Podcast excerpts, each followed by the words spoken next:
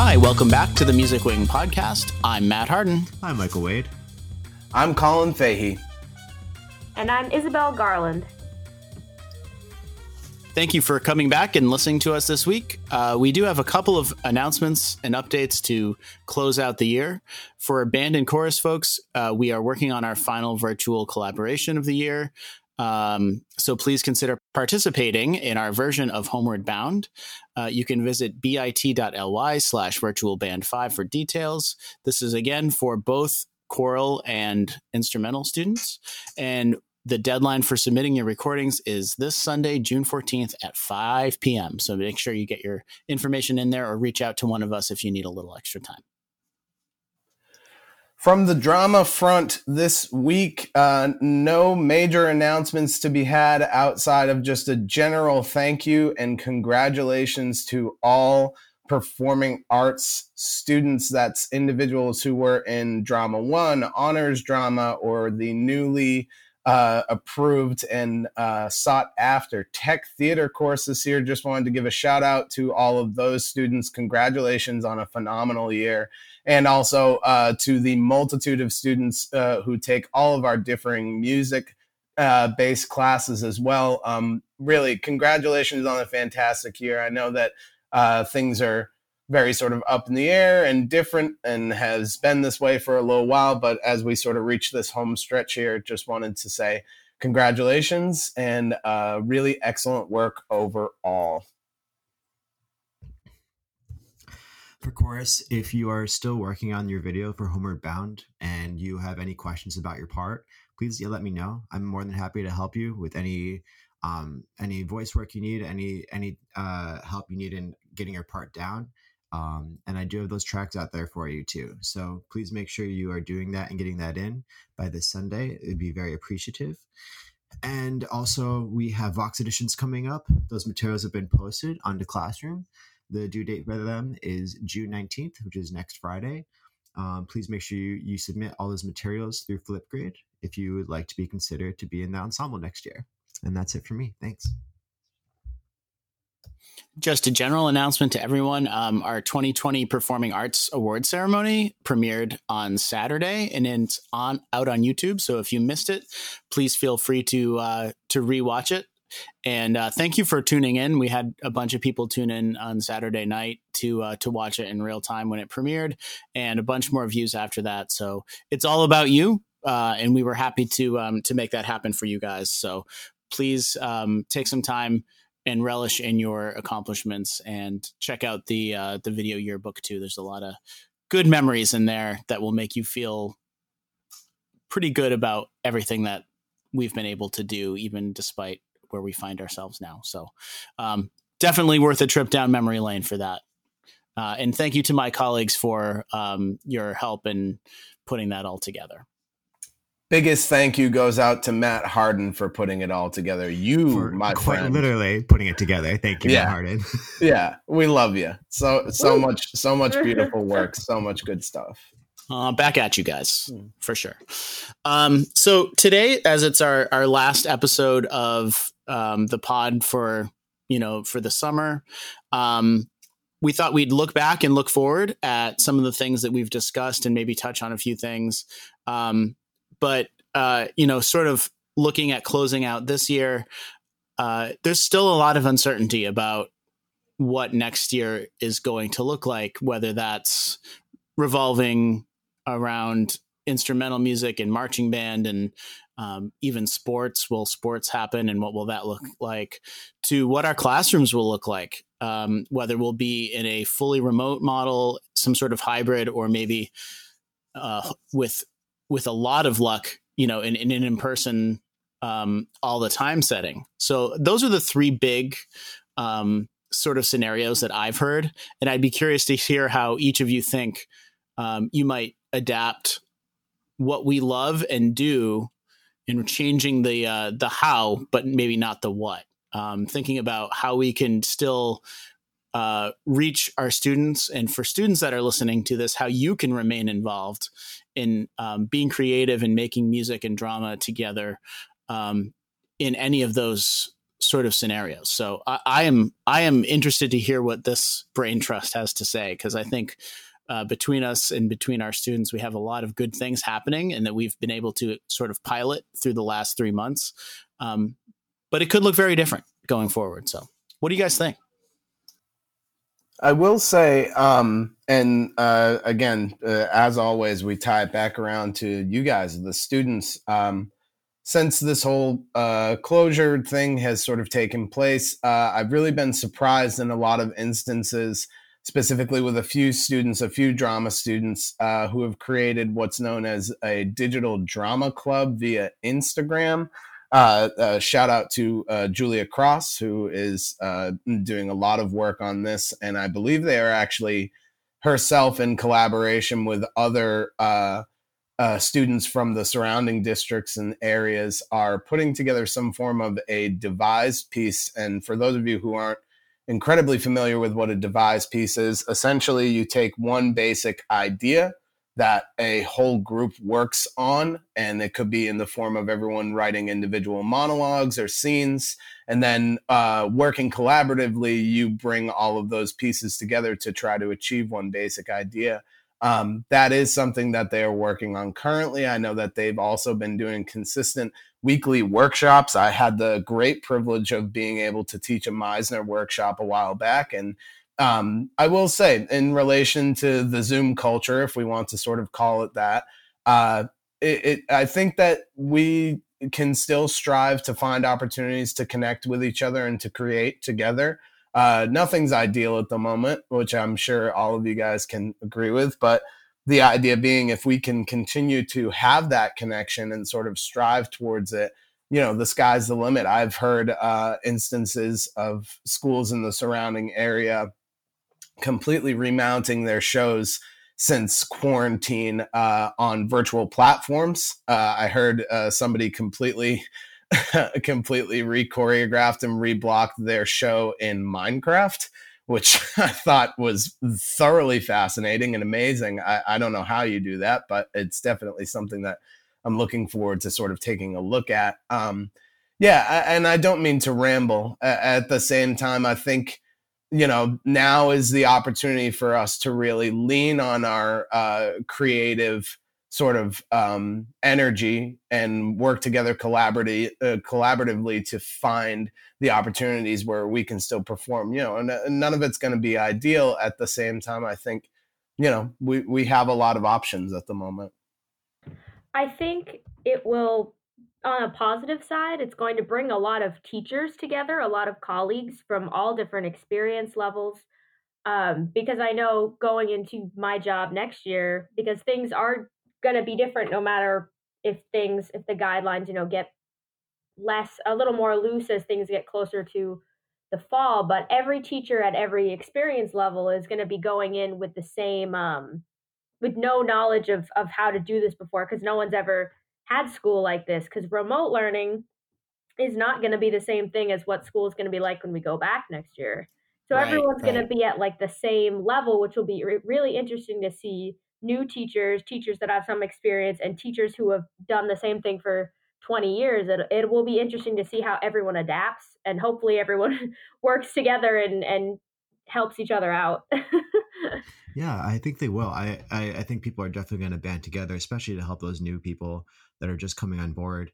Um, I think for me, for me, I'm in the boat where I feel like I need to be doing a lot of uh, reading. Like I need to be immersing myself in a lot of different kinds of uh, musical materials, not just like the regular like choral and vocal pedagogical stuff that I'd normally read, you know, in my summer months, but like really trying to branch out and look at maybe some bigger uh, bigger ideas as far as what kind of umbrella we're putting the arts under. Like, how do we build meaningful experiences period how do we build a community period like these are the things that we do at the most base level with our basic activities and since we can't have those i think that the most important thing is to try to find ways to supplement that kind of learning that kind of community and those kind of meaningful experiences whatever they might be. So I'm trying to right now make my mind sort of zoom out a little bit and see what's the bigger picture here. And uh, what do you guys think about that? I think that's a great point, Mikey. Um, I think we all need to to sort of look at the big picture a little bit and say, what are the students going to need from us as arts educators when school resumes, and start from that. You know, what do, what do our kids need from us? What does our community need from us, and how can we how can we provide um, the social and emotional learning that so many of them are going to be craving having not been in contact with each other for so long. Um, and and what a what re- needs to be repaired there from a human standpoint. Um, yeah. and luckily the vehicle that we all have is is music and art and drama. And what a what better vehicle is there to deliver that social and emotional learning? Um, so i think i think that's going to be super important uh, it's going to be a very philosophical summer for me. It's going to be a lot of really thinking and and um, rethinking. And I saw somewhere that we have to take whatever our philosophy statements that we wrote in grad school or in undergrad or have revised since then mm-hmm. and revise them again because oh, yes. it, it needs to be very different I mean, if we're talking, you know, for many of us, we got into this to to be ensemble conductors and to work with ensembles, and that's not that vehicle as we knew it, as we knew it in March, as of March twelfth, doesn't exist and probably won't exist for a little bit longer. Um, so how can we, how can we, you know, recreate? Um, the feeling of that, the the importance of that, the the healing power of that, you know, in, in new ways. And, and, you know, not again, going back to this idea of not changing the what of what makes what what we do so special and so meaningful but changing the delivery method so i heard somebody i heard somebody liken this to um you know what how we used to get videos you know you go to blockbuster and you'd browse around and you'd bring home some VHS or some DVDs eventually. And now we have Netflix and 8,000 other streaming services. And you know the the the how has changed, but we still watch movies and TV and videos and all of that. So, I think we need to think about our delivery method and I think we need to think about finding the core of what is important, what our students need and then figuring out a way to connect those two that's how I'm looking at it. Yep. I hope right people there. are journaling, like teachers are journaling their experiences from this year and maybe a little bit from last year too. Because I, I kind of realized now that I'm almost 22, this is the first year that I've been cognitively aware that this is like a historic, a very important historical year. Because I was alive when 9 11 happened, but I don't remember it. I was only three and this is i'm like cognitively aware now that like 2020 is going to be an incredibly important year in history and i hope teachers and i'm going to try to do this once i start teaching is writing down experiences of what's happening and i know like um, matt you've been writing on facebook every every day and i think that's going to be super interesting looking back on it in years to come and seeing seeing your experiences and how they're different uh, especially because my I found my grandmother's old college yearbook, which I'll talk about um, during quarantine and chill. But it's really interesting to read how like music education has changed since like the fifties. Um, yeah, I, I just hope people are writing down their experiences because I think it'd be cool to look back on in the future. Yeah. Uh, oh, for sure. journaling is going to be important, and sharing that with each other as a community is going to be really important. Um, is something you said really kind of jogged my my memory here and you know we think about we think about how difficult it is to let go of what we all were familiar with and love. And at at many points in human history and in the history of education we've had to let go of things. And that's led to where we were before you know where we were a couple you know a couple months ago. And it it's really hard to let these things go because it's what we know and it's how we were trained. But i think there's a really and this is completely silver lining here um, but there is a very, real possibility that our profession comes out even stronger and embraces the the um, knowledge and expertise of our youngest teachers and in the process of doing that and and becomes more open and more communicative and more collaborative um, I mean, I know I've collaborated more with colleagues uh, from across the state and the country more in the last three months than I ever have before. And I think there's a very positive um, outcome to that. And and I think we're still learning what that might be. But you're absolutely right, Isabel. We are, you know, and it's it's completely overused, but we are living through unprecedented times. This is a his, historical moment for the world and we are sort of at the front lines helping our kids navigate that. What a what an awesome responsibility that we all have. And you know speaking for the folks on this on this podcast uh, you know i think we are all dedicated to making sure that we do that in the best way possible. I'm so glad you mm-hmm. you put it that way matt because you know I, I think and this is me just clearly being devil's advocate, but one of the big things that I've said to myself uh, recently, especially when things really do get tough in relation to the remote learning and you know moving forward with these ideas of what we want education to be versus what it's going to be. Um, I think at a base level, one thing that we can all achieve very easily is this idea of connection and unification. Um, I know we we do daily uh, music wing sort of office hours, and I will say some of the most rewarding moments for myself, not only just as an educator but as a human being, has been those half an hour phone calls where you know we'll we'll talk about some things in relation to school, but it's also just that familiar uh, familiar connection that we would have with those students with each other um, you know the the conversations that sort of ramble on that don't necessarily have a head those are the situations where you're able to sort of really uh, tap back into what's important which you know again as an educator obviously the education is important and i'm very much looking forward to the different ways that i can continue to put that stuff out there but um, you know, uh, uh, maybe maybe especially uh, Mike and Matt, if you wanted to speak to this, it's uh, the connection is everything, and I think especially from a creative standpoint, where we're all creative educators, you know, there is a uh, high capacity for um, uh, passion and connection that I think we can consistently still put out there no matter where we are, whether we're socially distanced, whether we end up back in the classroom or in the rehearsal room or on stage. Um, it doesn't take a whole lot to just establish that connection and keep it there, even to just reach out to somebody and just say, Hey, I'm thinking of you, or uh, Hey, you know, I was reading this thing and I thought you'd be interested by it. And, you know, it's a, it, it definitely does start at a very uh, sort of remedial level as to what you could do to sort of push ourselves in that direction. I don't know. I I I don't mean to ramble on the idea, but uh, it was something I was thinking about.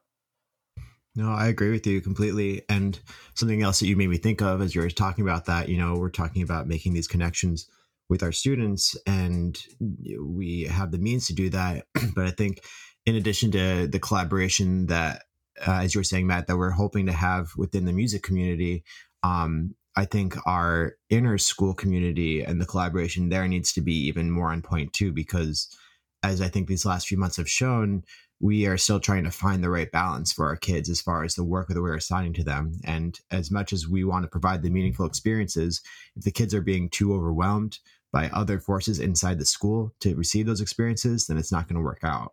So Absolutely. we have to do a Absolutely. better job of collaborating all together as a faculty, I think. And that's going to require some really special leadership from a bunch of people.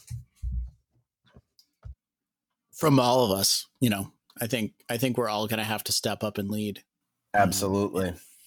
Um, and sure. and I think uh, a lot is going to have to have to come from our student leaders too. And I know we've extorted the um, the the virtues of our, our wonderful student leaders here on, on many yeah, many of these good. podcasts. They're, they're, many of these podcasts. They're so um, so brilliant, so well, so good, so good.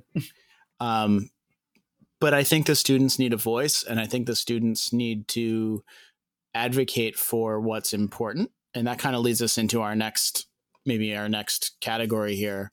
Um, and uh, you know one of the assign one of the last assignments that I've given to the band this year is to record a brief video about what being in the arts and what being in music means to them. Uh, and some of the, some of the things that have come up are actually really beautiful. Uh, and I want to thank every single person who's submitted one of those. It it's very important as we look at what's happening a- around the country. Um, and you know, I have colleagues that are teachers in the Randolph Public Schools right now, uh, where they have announced cuts to art, music, and PE district wide. Um, this is happening, and this is happening everywhere. And and you know, as much as we as practitioners and as teachers can can advocate for this, I think the most powerful voice in all of this is the people who are on the front lines communicating that they want this and need this. So the students and the parents um, need to have a voice at the table, and that vo- that voice can come in many forms. It can come in participating in in public meetings. It can be your vote if you're 18 and older. Um, it can be you know social media but you know I, I think this is a time that is if you value what we've been talking about and if you value your experiences in um, in the arts in school now is the time to make your voice heard because there are a lot of decisions being made about what school will look like and if you like us can't imagine school without art and music and pe maybe um, that's um, that's on the table and and that's something that I think we all need to be aware of. And again, I'm not trying to get too political here, but I think knowing that you have power in your voice is is something that's really really important for you to know. So, you know, whether you whether you support it or not, or whether you you know feel moved to be an activist at this point, um, there's a lot of things to be active about, and the young people have a lot of power in your voice. So um, don't feel like you don't have that. You you do have a lot of tools at your disposal to to reach out and to to make a difference. So I'd encourage you to to feel empowered and to and to make your voice heard. Couldn't have put it better in yeah. any other way, Matt. That's mm. that's exactly that's perfect. And, and I know I'm backtracking a little bit, but that was that was uh, arguably one of the smoothest transitions ever by the way, from topic to topic. Was, we're, By episode 10, we're finally getting this Is what I'm saying. This is what I'm saying. We are we are hitting our stride right here and now. You heard it here, folks.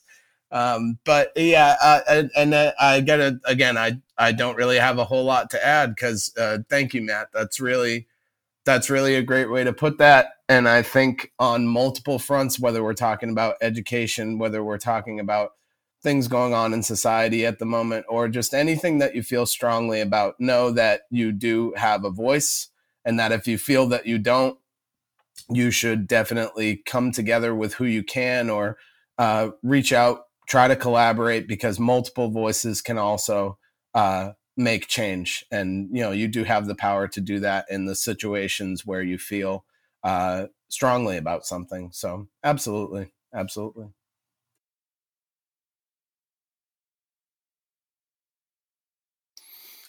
So, shall we move into quarantine and chill? We Let's do it. On the docket, looks very. Yeah, we got some stuff. We're we're a little backlogged this week, so yeah. Colin, Colin, talk to us. Okay. All right. So, um, quarantine and chill. Uh, as uh, from where I'm coming from right now, um, and I'm going to be relatively brief with this first one right here. Um, and I think I might have brought this up a few weeks back, not 100% sure, but uh, I recently finished up the Watchmen TV series, which is available on HBO. And I just want to say uh, the caveat here being that, uh, as we've talked about with a couple other things, it's just like I don't condone everything that came out on this show. And, you know, just so we're all on the same page, I'm not condoning some of the actions that are taken. Mostly, uh, it stems from a point of uh, what what is considered vigilante justice and superheroes and all, of those sort of aspects. You know, a fictional world, yes, but one thing I will say is that having watched it, I actually uh, crushed the whole series this past week. Um, I found it to be extraordinarily eye opening and timely because uh, the Watchmen story is something that was created, I believe, in the early 80s, uh, talking about sort of a dystopian futuristic time in where uh, in which uh, things do not function the way that they normally did. Um, all I'm going to say is that I, I personally was very uh, sort of moved by it. You know, obviously, I, I really love the storyline, but at the same time, if you're looking for something that uh, you could sort of sink your teeth into, again, parental discretion advised and approved and all said things. Um, really, really a great television show. Some awesome acting going on. The writing is phenomenal. Uh, it bounces around through different time periods, so you get a lot of overlapping perspectives on similar things. Um, very, very interesting to say the least. Uh, but to move on to something a little bit more light, uh, I have recently uh, been doing a deep dive on rediscovering any covers of songs that I learn. Um, I've been in a couple of different bands over the past like five years where exclusively we were cover based bands playing upwards to like three hour sets, all based in covers. So I'm really pulling into my mind and trying to like, uh, remember all the covers that I learned. and it's very interesting for, and, um, you know, I, am sitting here with three excellent uh, musicians um, it's really amazing the rediscovery of how comfortable a chord progression can feel or the rediscovery of what a song can do for you emotionally and what it can do for you spiritually. And um, there's something to be said for just uh, reconnecting with this idea of creation and again you know sort of finding these uh, things that were really important to you. So um, if i have to say anything i'd say you know you're looking for something to do during your free time and you are musically inclined, just sit down with the instrument and see what comes out of it. I guarantee you'll find something uh, worthwhile and productive there. Uh, one other thing that I watched this week and actually uh, was a part of an assignment for my classes was I watched the Royal Shakespeare Company's 2018 touring production of Hamlet. Uh, that's Hamlet by our buddy Billy Shakes uh, and was just really moved by uh, the representation of this piece. I'm consistently floored by what Royal Shakespeare Company does with uh, these amazing classical texts that, of course, as I say in class all the time, you know, Shakespeare's timeless and it's for a reason. Um, it's amazing to see correlations within performances. Uh, I was really thoroughly taken by the set and costume design aspects of the piece. And I just want to give a shout out one particular performance, and uh, I'm going to try to pronounce this correctly here. Uh, his name is Papa Essiedu, and he plays Hamlet, um, a, a, a, British, uh, really, really just phenomenal actor. And if you're looking for uh, a really fantastic representation of uh, the to be or not to be speech, go ahead on YouTube, look up Hamlet RSC 2018 Papa Essiedu uh, you will not be uh, you will you will not be sorry. It really is one of the greatest uh, deliveries of that piece that I've ever seen. And the last thing I'm going to end out with, just because I'm so incredibly happy about it, is I'm now completely moved into my new spot. Uh, everything is in its right place and it feels good. Most importantly, I now live with a lovely little cat um, those of you who know me know that I have a really great appreciation for. Uh, she's adorable. She's, she is absolutely adorable.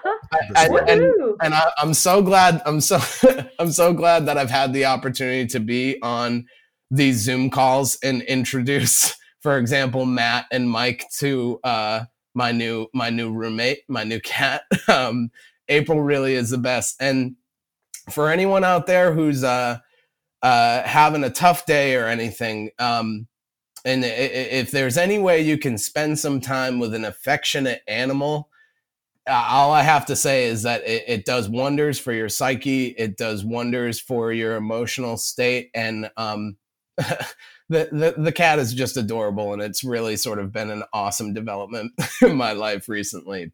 But that's my quarantine and chill for this week she's really the sweetest, Colin. And you know, I love what you said about pets because sometimes you love a cat, and then sometimes you date people that are deathly allergic to cats, and like, oh. So So I'm not saying I'm going to break up with him or anything, but Justin, Justin, we still love you, buddy, even though you can't hang with cats, dude. he can't even defend himself. so I, I was looking at, as you're talking, Colin, about um, I was looking at some pictures from that production of Hamlet. That looks so cool. I love Uh, oh my god, seriously, even there, um, because I broke it down for assignments. I only had them take a look at two scenes: the scene before um, the to be or not to be speech, and then obviously the to be or not to be speech. And Mhm. uh, yeah, uh, do a deep dive because um, also just the acting and directing choices are so unique and interesting. And I mean, I just always love an opportunity to hear Shakespeare's words uh, spoken in a modern context, whether it be visually or artistically. Um, yeah, I, I can't say enough good stuff about it. Check it out. I love that. Yeah, I would love to. I'm going to try to. Uh, so this week for me, uh, I've been lounging about and catching up on some shows. Uh, one of the shows I've been catching up on, which is I've seen the first two seasons of, and the third one's been out for a while. I haven't had a chance to really watch it yet. Is Dear White People, and it's it's how do I describe it? It's I'm a I'm a big sucker for the like school trope, like be it like high school or college, like people in classes doing things, shows like that. Like I'm I, I like to watch them. And Dear White People is that it's set at a, uh fictitious college, but it deals with some really really uh, deep issues with race, which I know is pretty pertinent right now in our current climate. Um, but they also it's also like deliciously campy at the same time. So they're like diving into these really, really hard subjects, but then like everything is sort of like a little bit of a joke afterwards. Like, you know, like the the the, tone of the show is very, very upbeat, which I think is helpful when you're trying to discuss some really heavy topics. Um and the cast is really really talented and it's it's fun it's it's very it's very it's it's a very fun mixture and i would definitely recommend it if that's the kind of show you're into um, and then another show I've been watching this week, uh, just because uh, it's Steve Carell, is Space Force. Uh, and I'm only a couple episodes in, so I don't have like a full. I can't tell you exactly how the whole thing is, uh, but I will say that watching Steve Carell and then John Malkovich as well, they're like sort of the main duo in it. Seeing their interactions is it, it, definitely makes a show for me. Like some of the writing that I've seen is like, oh, okay, yeah, maybe. But like any scene that has Steve Carell and John Malkovich in it is just like mm, their comedic timing is priceless, and their characters are just really, really funny, of course. So um, if you're looking for something a little more lighthearted, I would recommend checking that out. That is definitely on my list. Yeah, it's on mine too. Steve I Carell. told- Netflix has been like pushing it and pushing it. Every time I go on Netflix, it's like the first thing I see. So you can't you can't go wrong with John Malkovich and uh, Steve Carell. I will say that. I agree with you, Mikey. So speaking of Netflix, folks, I finished Avatar: The Last Airbender. Dun, dun, dun, Yeah. dun. I haven't yet. I'm a few episodes Uh, away. I will I will try to avoid spoilers, but oh my gosh, it is exactly what my soul needed the last couple weeks. That's what the Yes. world still uh, needs. right, right. Yeah, what an amazing piece of writing you know i mean from from a, a story arc standpoint for several of the character all of the characters really um even the cabbage guy poor cabbage guy. My Um, cabbage. um but you know I, I was definitely late to the party but i am so glad that i arrived. Um i would i cannot recommend it highly enough. There are definitely episodes that i'm going to try to use in my classes going forward um especially you know like in music and media. Um but wow i mean it it really got to me. Like and, and i won't give it away for isabel but like wait till you get to the end. Oh my goodness. Um I'm just like silently screaming over here. um just really uh, it's it's about so many things that we all are seeing and struggling with now um that it is oddly relevant to the times that we're living in. So um, can't recommend it enough. And thank you to uh, to Mikey and, and, everyone else who kind of like pushed me into it.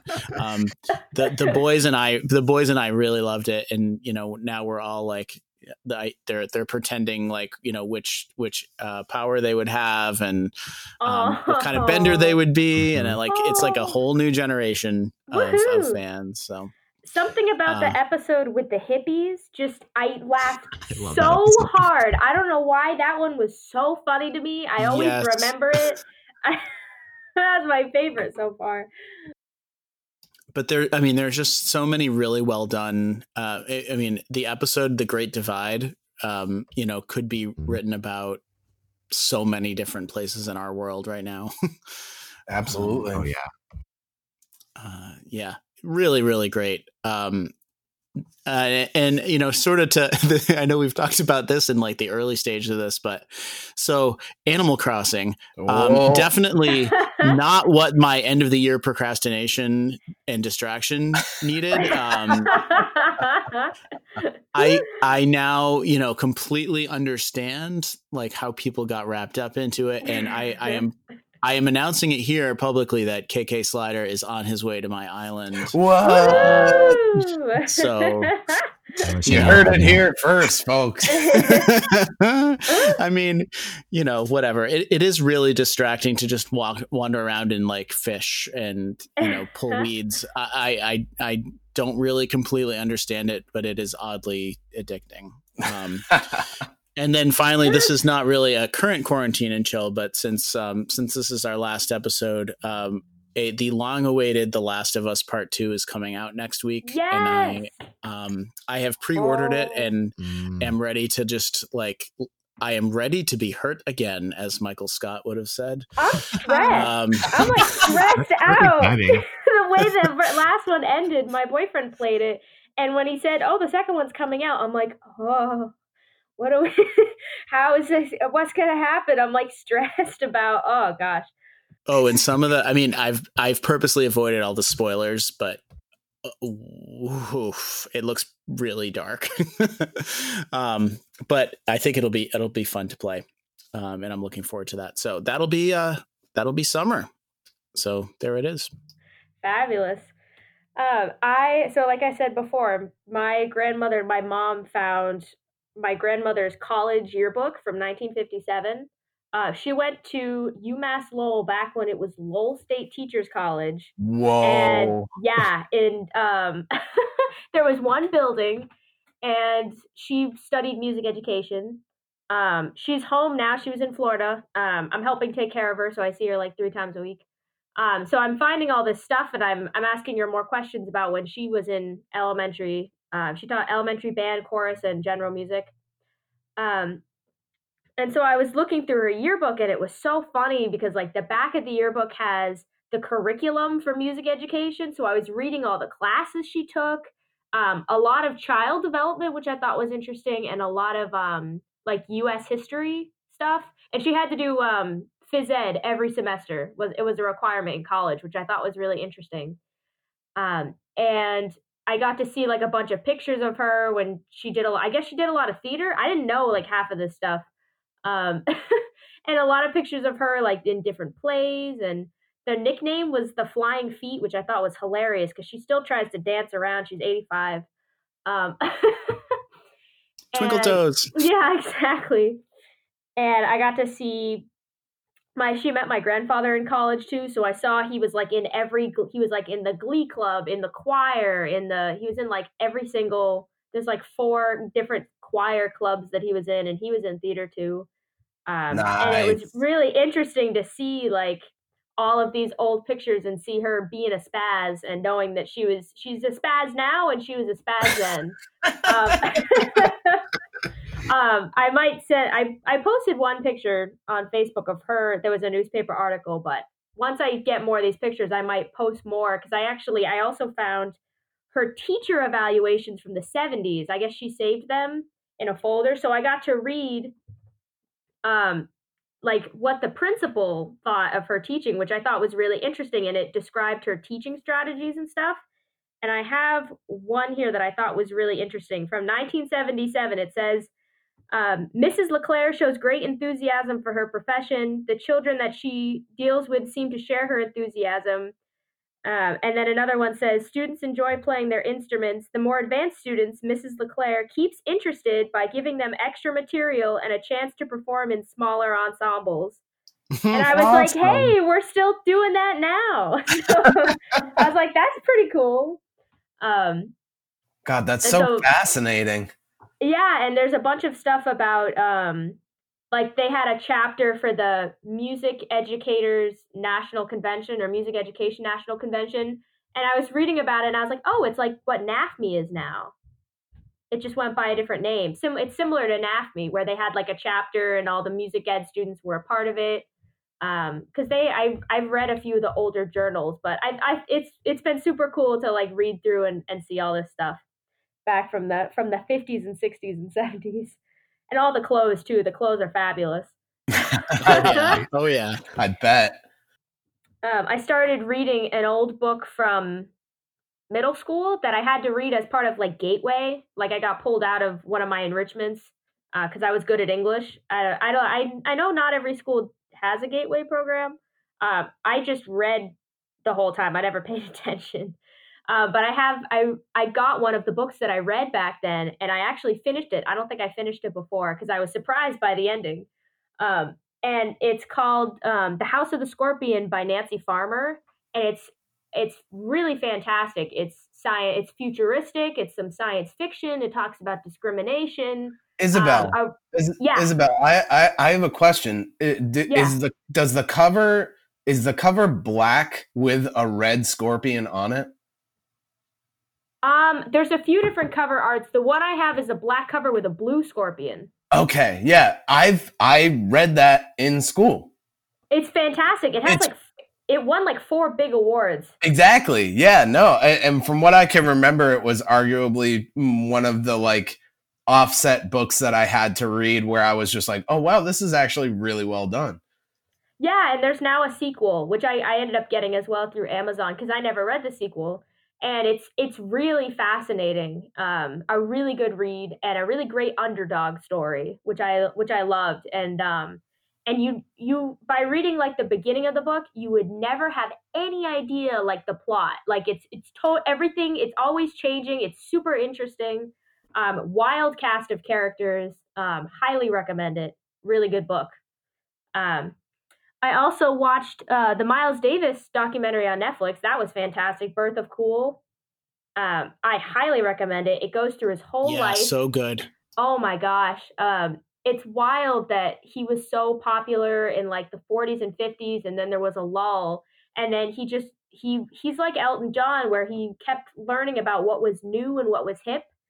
And then all of a sudden in the 80s, like right before he dies, he starts getting famous again and doing a bunch of like um, interviews and stuff and his album gets super popular again just it's a fantastic story and it's good because it doesn't just show the good parts of him it also talks about his flaws and it was really it's a really fantastic documentary. Highly recommend if, it. if you want to follow up to that um, his autobiography is is a fascinating read. It's Ooh. just called miles the autobiography. Um, he talks about uh, his struggles with drug addiction and his you know struggles with racism and everything else. It's a very it's a very powerful. There's a lot of language in it, but it's it's a very powerful read. Yeah, he swears a lot. I thought that was funny in the in the documentary. Um, I also I don't know if anyone else does this, but I realized recently that I have trouble finishing a show.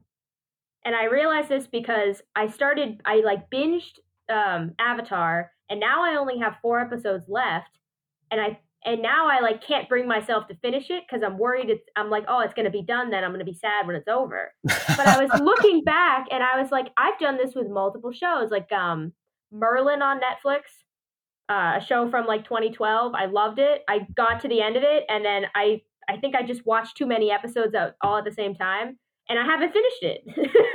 I got five seasons through and I never watched the finale, so I'll have to go back and and watch that. But there's like multiple shows. I was like, I never finished that one. I never finished that.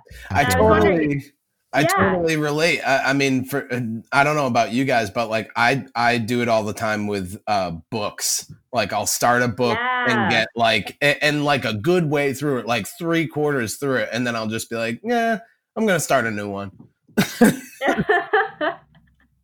yeah, I just I realized that about myself, so that's something I've decided. I'm like this summer I'm gonna make sure that I finish all these shows that I never finished, and I'll probably have to go back and rewatch a bunch of them.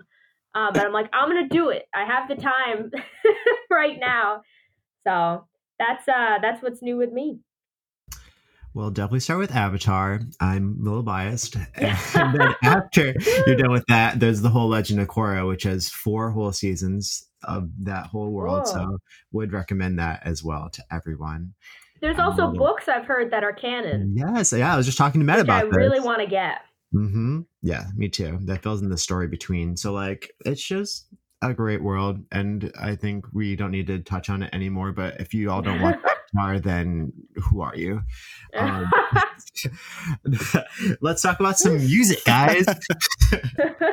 so I don't know about you guys, but when the seasons change like my music tastes change sometimes too uh and i feel it most definitely in summer like summer has like, absolutely. very very like like i've got my fall playlist my like winter songs and spring kind of but like summer is like oh summertime here we go. So we're going back and just exploring some albums that we've listened to past summers me and justin uh, one of the first ones, this was like our big summer album last year, was Janelle Monáe's Electric Lady. Really cool music. She's just so cool in general. She's like, the best. I love her, and she's she's like just I love her voice and I love the, the her production. I don't know how much control she has in the production of her music, but like the production on her album is crazy cool and it's well worth a listen to straight through uh, because you can kind of listen to it as a full album like that, a straight through album. But some songs you should definitely check out to get you moving. Dance Apocalyptic look into my eyes and we were rock and roll all of them are so good they are as they would say bops and they are great uh, another person that i love to listen to uh, is Tune Yards, who is made up of a few people. The really famous one is her name is Merrill Garbus. Uh, she's a singer. She went to school, I think, to she did like puppetry or something like that in school. I don't know what she did, but she is multi talented. She's wickedly talented, as Colin would wickedly say. talented, and she and she uh, she plays a bunch of different instruments. Um, she plays like little uh, ukulele sometimes, but uh, mostly I've seen her when I've seen her perform live. She does a lot of percussion, so she has these really cool drums that she plays, and it's actually like each person in the band. It's a trio uh, tune yards, but they all take turns sort of playing percussion, and sometimes they're all playing percussion at once. Uh, and it's whereas like Andrew Bird creates these awesome layers of of sound with his violin, where he layers on different the different patterns, and you have this really beautiful architecture um, of these like soaring melodies and stuff. It's for them, it's just like very rhythmically based. So they have all these crazy loops and cross rhythms and polyrhythms going on. Um, it's it's fun music. It's really, really, it's really, really fun to listen to and to dance to. So I would definitely recommend that for our summer month. Uh, the album that I know very well is Nikki Nack, came out in 2014. The song Water Fountain is the really big, famous one that came off of it. Um, but also check out Left Behind. Uh, the whole album again is worth listening to. And then last person, I've talked about him a few weeks prior is Moses Sumney. Uh, he just came out with a new album called Gray, G R, and then it's like the A E with the A E, like they're like combined. If you knew International Phonetic Alphabet, it's the A sound. uh, I don't know how else to, what else to call it. I'm sure there's a name for Your it. Your chorus teacher is showing. yeah, better put that away. Uh, uh, but I've just started listening to it, and it's it does not disappoint. He he is the one that he uses a lot of his falsetto in his in his singing um and his prior albums it's like 90% falsetto singing, which is super cool to listen to. But this one, he's decided to use his full voice a lot more. Um, so it's there's a lot of cool new colors that I, I haven't heard from him before. So if you are interested in that, check it out. And that's what I've been listening to. Love all those music choices. And um, to walk back a little bit, because uh, I also am a massive fan of Janelle Monáe. Um, there's a YouTube video, and I'm spacing on what the song is right now, but she does a cover of a very famous Michael Jackson tune. I can't believe I'm spacing on it, but she does a cover with uh, Kimbra and the two of them do like a duet over a Michael Jackson song and like they both are just wailing the whole time like their voices are just phenomenal and they work so well together and plus like it, it, can anybody else dress cooler than Janelle Monáe like not possible. Her clothes are so cool. Her Everything. outfits are insane, and like I feel like she's like on par with like Erykah Badu. She has like a different hairstyle every week. Like, oh, just like such a such a style and like just a feel guru. Um, absolutely. Kudos, yeah, kudos for bringing. her out. She's the best. Um, so if we're talking about music this week, um this week I've actually been listening to a band uh, called Holy Hive.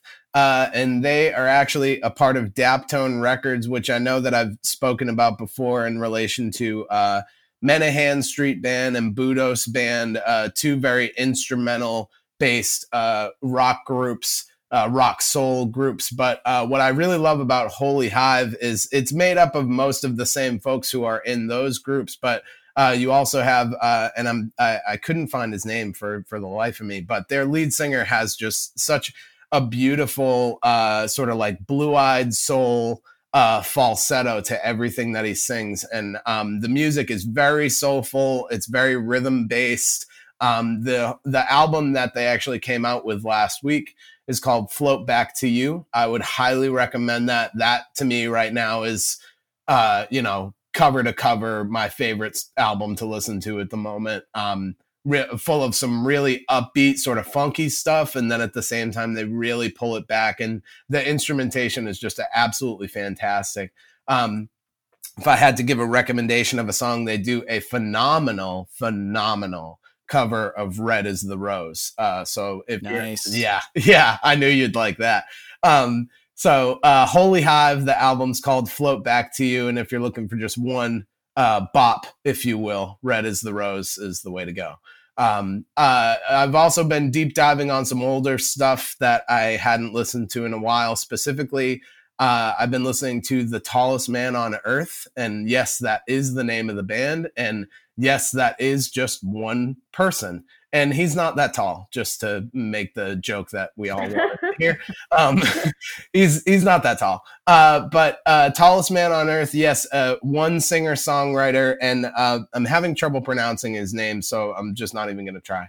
But uh, I believe he's from Switzerland, and really just amazing folk guitar playing, uh, all finger picking. And it, when you listen to his songs, it sounds like there's like four different acoustic guitars playing at once.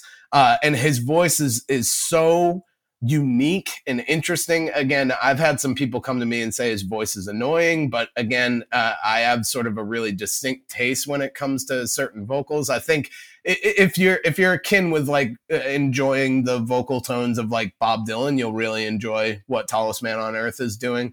Um, just to sort of uh, cap off that, two albums that I highly, highly recommend. Uh, the Wild Hunt, which came out, I believe, four or five years ago, and Shallow Grave, which came out before that. Uh, some songs that uh, really have just sort of uh, I've rediscovered and I highly recommend. Uh, some songs are King of Spain, Kids on the Run, and The Gardener. Uh, again, that's Tallest Man on Earth. Uh, if you're into sort of the singer songwriter vibe, and and again, he's he's still making music now, so it's great to see this aspect or, or, or genre of music sort of still continuing to move forward. So I would highly recommend that. Um, and then uh, someone else I've actually reconnected with a lot specifically this past week was um, George Harrison, who obviously uh, was a member of the Beatles, but at the same time, I thoroughly relate and connect to his solo work. Um, specifically, his album All Things Must Pass. Uh, especially in relation to where things are are right now in our society and in our world uh, these are just a few songs that I think I know have really sort of been a, a good positive feel for me uh, during these times. Uh, certain songs are "My Sweet Lord," uh, "Isn't It a Pity," and specifically "Give Me Love." If you're looking for something to pick you up right now as you are listening to this podcast, pause it look up give me love by george harrison and uh, you will be you will you will thank me i promise i promise. Um the way i put it is vibes for the betterment of us all right now. Um and uh, just because it is the last episode uh, of our podcast here i'm just going to throw a smattering of names out right now that i really believe to be uh, current artists who are making quote unquote important music at the moment. So take these as, as you will. Uh, singer, songwriter, and guitarist Leon Bridges, uh, singer, songwriter, and uh, lead singer of uh, Alabama Shakes, Brittany Howard, uh, drummer of uh, the Fearless Flyers and multiple other groups, Nate Smith, uh, rapper uh, Childish Gambino, rapper Tyler the Creator, and uh, someone who I've brought up in episodes before, the late great Charles Bradley. These are just naming a few current artists that are making some really important music. Um, uh, I, I, wanted to take the opportunity this week just to throw out uh, some music choices that I believe to be uh, really phenomenal right now. These are people who are um, really aware of their place uh, in music and more importantly are consistently pushing forward their ideals which uh, is just a beautiful thing. So lots of stuff that i'm listening to this week uh, that about wraps it up though. Thank you for that colin. Um, sort of on a similar track this week uh, I, I feel a responsibility with all that's going on to to educate myself more fully uh, in the music of protest and the music of um, the uh, of people of color that have come uh, before. So I'm I'm making a, a, a project, a personal project, to try to um, diversify my own knowledge of um, of that experience because um, I think it's something we all could stand to do. Um, so in that vein, uh, I just wanted to share a couple of things First is Billie Holiday's "Strange Fruit," which um, is a masterful song in in from a songwriting standpoint, but the message is probably even more important. If you've never heard that, please give it a listen. It's haunting. It's absolutely haunting. It's it's absolutely. I mean, it's it's terrifying. Well, it's um, beautifully terrifying. Absolutely. Right. Right. Um, uh, Charles Mingus's "Fables of Faubus," uh, another sort of protest song um, about the segregated South. Um, and then uh, there's a lot of really great material that Wynton Marsalis has put out, uh, including his Harvard lectures on the history of jazz, which I would recommend everybody watch at some point. Um, but his album "Blood on the Fields" is uh, about the experience of um, African Americans in our country, uh, and it's a great place to start. And I have a long way to go, but I'm I'm pleased to be put on this journey. Um, and it happened too late, but I'm glad I'm getting a start on it now.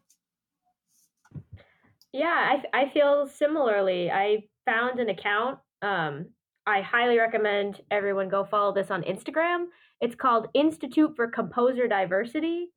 And this week they're doing a woodwind week. So every day it's a new, um, it's like six composers and it's a different instrument. So like mm, two days ago, it was like a bunch of um, flute playing, um, not flute playing, sorry, a bunch of composers. And every day it's for a different instrument and it's talking about um, diversity. And it's really interesting because I realized I was like, I, I don't recognize a lot of these names in it. And I've used that to sort of to sort of educate myself a little bit more on on a lot of this. And I've been sharing it with my friends too, especially if it's their instrument on their day. I'm like, hey, check this out. Check out a bunch of these artists. Um, so I've also been on the on the education journey, and I've been listening to Miles Davis's "Kinda Blue" album because we watched the documentary. So we've been listening to it in my house um, around dinner time and stuff. Um, for those of you who listened last week, I talked about a video uh, by Zoe Amira and all of the ads went toward uh, the Black Lives Matter different organizations that supported advocacy. And I found a song from it that I really liked by Nayota Parker called Transcend. Um, it's super cool. It's like it's good vibing,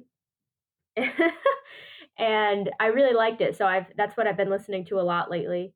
Um, and then I've been listening to Childish Gambino's "This Is America," which I checked just now on YouTube. It has 681 million views. Holy crap! Mm-hmm. Oh That's a lot of views. Oh and I was like, God. whoa. Uh, and I that was when that came out. I remember that was another like educational moment for me, and it's a it's an amazing piece of art.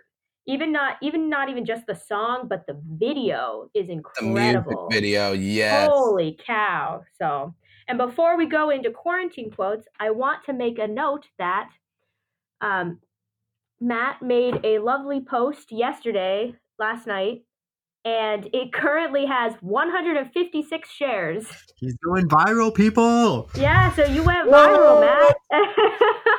it's a little weird, I got to be honest, but I'm I'm glad that particular message is getting out there. So it was and a good one. I opened this like 10 minutes ago because I, I got the notification that people that I knew had shared it. So I clicked on it and I was like, oh, how many shares? So like 10 minutes ago is at 151. So in the last 10 minutes, five more people have shared it. So you you're you're you're going viral. wow, that's amazing. That's pretty yeah, cool. It's a little weird, but with a good uh, message. if anything was going to get out there. yeah, that's that's all I got.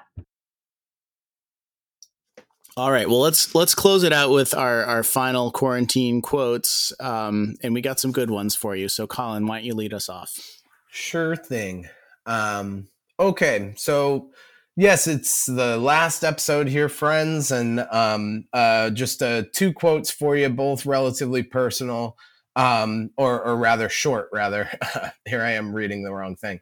Um, they're both relatively short, but I think they are. Um, they're they're two of my most favorite quotes, and uh, I think they cap things off pretty well here. Um, the first is uh, in relation to art, and um, I don't actually know who said this quote, and it, it was something that uh, sort of came out of a summer session that I taught with the um, the Days in the Arts program up at Tanglewood, and it was something that we all sort of kept saying to each other, and that we all sort of got behind, and it simply is: art is personal, but don't take it personally. And if I were to just sort of speak on that a little bit more, art is personal to you. Your art that you make is always personal to you, and no one can ever change that.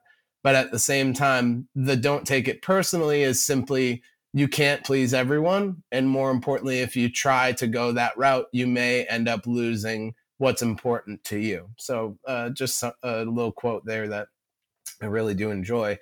And then this might as well be my send off here. Uh, it's from arguably one of my favorite movies of all time, uh, The Truman Show, and it's spoken by Jim Carrey's uh, character in it. And it simply goes If I don't see you, good afternoon, good evening, and good night. Thank you, Colin. Great choices to, to close us out. Um, I have a couple for you. This first, obviously, is from Avatar because it just has to be.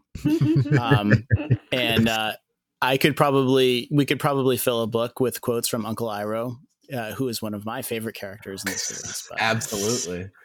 Um, uh, so this is the one I chose. He says, "You must never give in to despair. Allow yourself to slip down that road, and you surrender to your lowest instincts. In the darkest times, hope is something you give yourself." That is the meaning of inner strength. And then I wanted to share um, some words from Robert F. Kennedy, who um, celebrated uh, um, a, a uh, anniversary this past week. Um, and I, I, I often think what what a great loss it was um, for him to be a, uh, be taken when he was. Um, but his words live on, and I think this one is very pertinent to where we are right now. He wrote, or he said, uh, Few will have the greatness to bend history itself, but each of us can work to change a small portion of events. It is from numberless, diverse acts of courage and belief that human history is shaped. Each time a man stands up for an ideal, or acts to improve the lot of others, or strikes out against injustice, he sends forth a tiny ripple of hope. And crossing each other from a million different centers of energy and daring those ripples, build a current which can sweep down the mightiest walls of oppression and resistance. Wow, he that man was such a, an amazing speaker. So perfect. I didn't get a chance to ever quote Gandalf during these, so I had to choose a Gandalf quote today. yeah. quotes, this is the one. I woke up. It was sort of like I woke up and this is the first thing that popped into my mind this morning. Um, just this quote because it's it, it sticks with you. Well, here at last, dear friends, on the shores of the sea, comes the end of our fellowship. Go in peace. I will not say, do not weep, for not all tears are evil. I love Lord of the Rings so much. Uh... Killing me over here. I know, man. So, on the uh, trend of taking a quote from something in um, mainstream, we got Avatar, we got uh, Gandalf. my quote is not as emotional as everyone else's. I'm not great with goodbyes, so my quote is so long and thanks for all the fish from the Hitchhiker's Guide to the Galaxy. Yeah, that's perfect. That's perfect. Uh, well, for all of us, uh, we want to thank you for being a part of this and for tuning in. Um, we'll be taking a break for the summer. Uh, so, again, thank you for all of you who reached out and listened to us over the past 10 weeks. It's been an incredible journey and something I know all of us have enjoyed sharing with you. We hope to be back again in the fall. And until then, we hope you all are well and keep in touch. Stay strong, everyone. We love you very deeply, and uh, we'll see you in the fall. Stay safe, everybody. Much love.